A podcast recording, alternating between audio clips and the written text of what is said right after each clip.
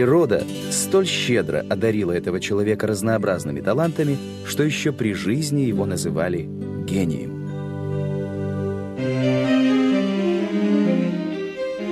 Величайший художник, скульптор, музыкант, гениальный математик, инженер и анатом, Леонардо да Винчи стремился найти истину, познать и описать гармонию.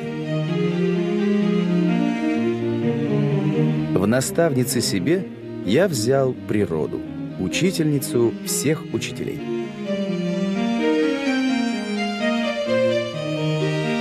Великий итальянец Леонардо да Винчи родился 15 апреля 1452 года в окрестностях маленького итальянского городка Винчи.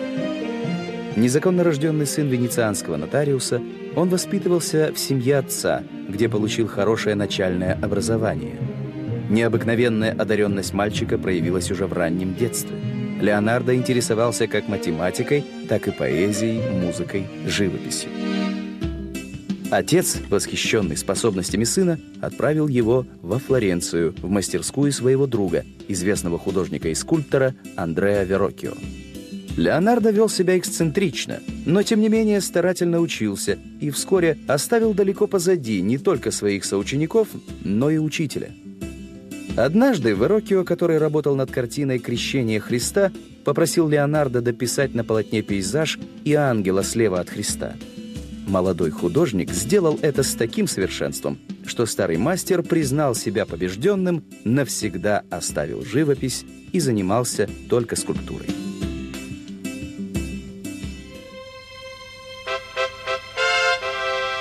В 1480 году Леонардо был принят в Академию, основанную во Флоренции Лоренцо Медичи – Однако уже через два года он переехал в Милан, где был принят на должность придворного скульптора Лодовико Сфорца.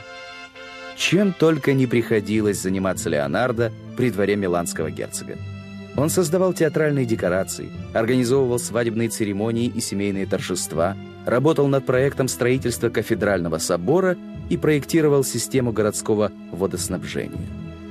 Одновременно он приступил к работе над полотном «Мадонна в гроте» и знаменитыми фресками «Тайная вечеря» в монастыре Санта-Мария-делле Грация. При дворе герцога Сфорца Леонардо называли «Homo universale» — «человек универсальный». После захвата Милана французами Леонардо да Винчи, лишившись покровителя, отправился сначала в Мантую, затем в Венецию, где какое-то время работал военным инженером и, наконец, вернулся во Флоренцию. Около года он служил при дворе Чезаре Борджа, а затем вместе с Микеланджело работал над важным заказом – роспись фресками зала Большого Совета в Палаццо Веккио. Через год Леонардо приступил к работе над Джакондой, картиной, которая прославит его имя в веках. 500 лет художники пытались повторить загадочную улыбку Моны Лизы, но ее секрет так и остался нераскрытым. В 1504 году умер отец художника. Леонардо тяжело пережил утрату. В течение нескольких месяцев он не мог взять в руки кисть. На нервной почве у мастера стали дрожать руки. По приглашению Людовика XII он переехал в Милан, где прожил несколько лет, а затем отправился в Рим, чтобы по заказу папы Леона X написать картину. Леонардо надеялся, что в Риме он сможет вести безбедную жизнь величайшего художника Италии, однако с изумлением увидел, что лавры достались его конкурентам Рафаэлю и Микеланджело. К своему 60-летию Леонардо обнаружил, что не имеет денежных средств, Художникам обычно помогали богатые меценаты, но у Леонардо никого не было. Состоятельные горожане не соперничали, чтобы нанять его на работу, вероятно, потому что, начиная множество проектов, он заканчивал только некоторые. Хотя слава да Винчи как художника прошла через века, он написал всего дюжину полотен за всю жизнь. Был ли он разочарован тем, что не выполнил много проектов? Был ли он подавлен вопросами, которые остались нерешенными в его стремлении познать науку? Был ли он одинок? Нам этого никогда не дано узнать.